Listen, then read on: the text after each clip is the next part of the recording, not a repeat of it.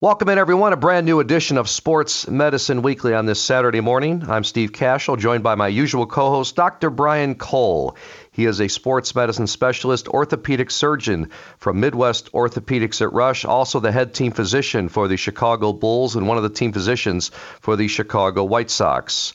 You can follow us on Twitter at SMW Home. We also have a Facebook page as well, and our website is sportsmedicineweekly.com. Our producer, Shane Reardon, our coordinating producer is Tracy Taro. And Dr. Brian Cole, how are you this morning? Steve, I'm doing great this morning. Thank you. Good. Well, we're still in the middle of this COVID 19.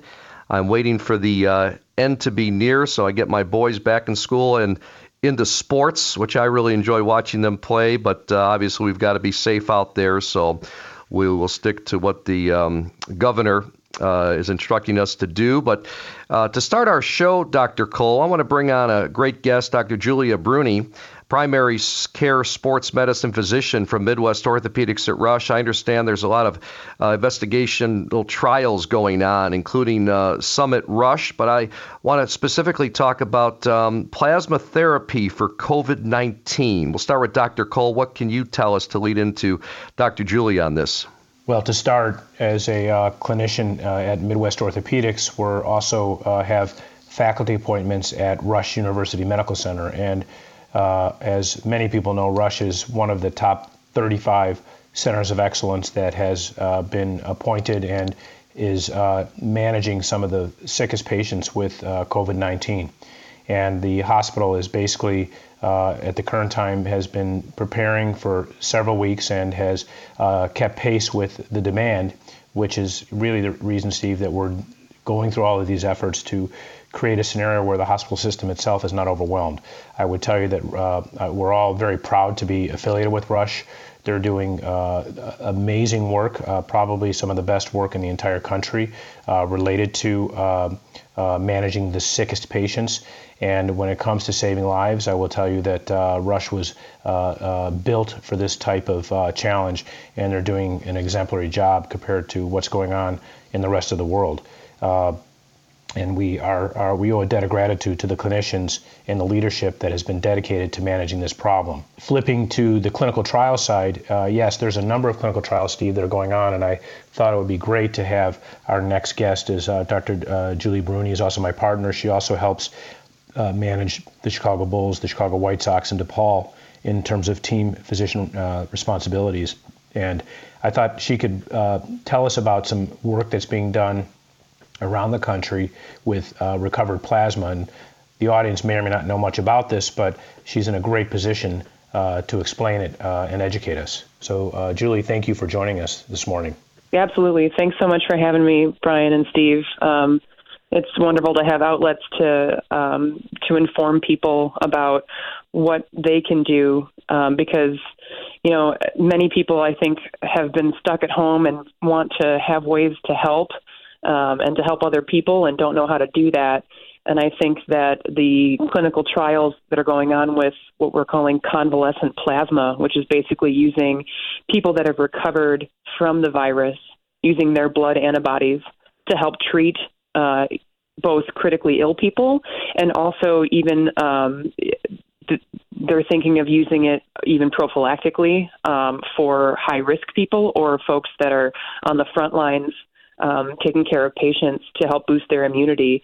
And there, uh, there's there's some really great trials going out um, right now. One specifically is through Johns Hopkins.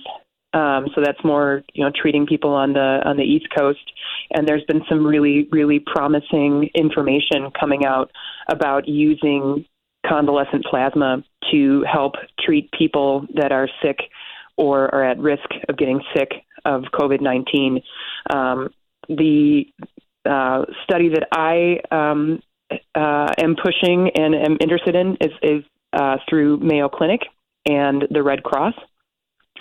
Um, and again, it's uh, very simple. If if you are someone who either has been tested positive and recovered, or if you have had symptoms and recovered and are positive and you don't even, uh, or, I'm sorry, recovered, uh, you don't need to have been tested positive, you can go to redcrossblood.org and there's a survey that you fill out um, and it and someone will will reach out to you from the Red Cross and let you know if you are an acceptable candidate or not to be able to donate your plasma um, and your antibodies to a person in need. Again, we're visiting with Dr. Julia Bruene, primary care sports medicine physician, Midwest Orthopedics at Rush, talking about plasma therapy for COVID 19. I'm Steve Cash with Dr. Brian Cole at his Sports Medicine Weekly. How can someone who's recovered from COVID donate their plasma to help Dr. Bruene?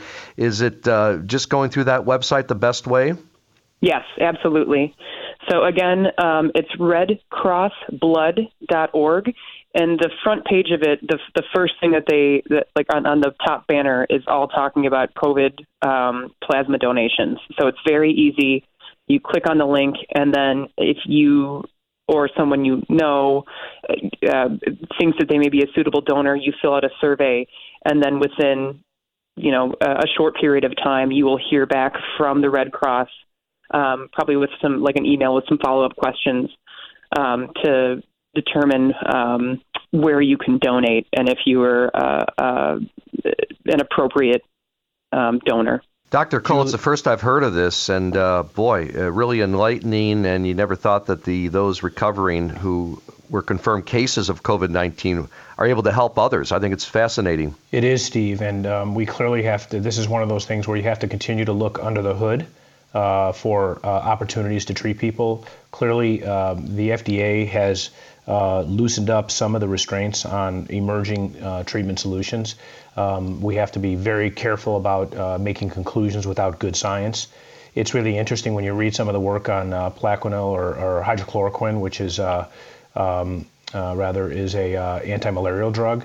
Um, you know, there's so much controversy. One study that provides hope can uh, take on a life of its own when the science necessarily isn't there. And uh, the good news is that this recovered plasma is the subject of high level research. There are more than enough patients now to be treated, and it's it's very promising and it makes sense.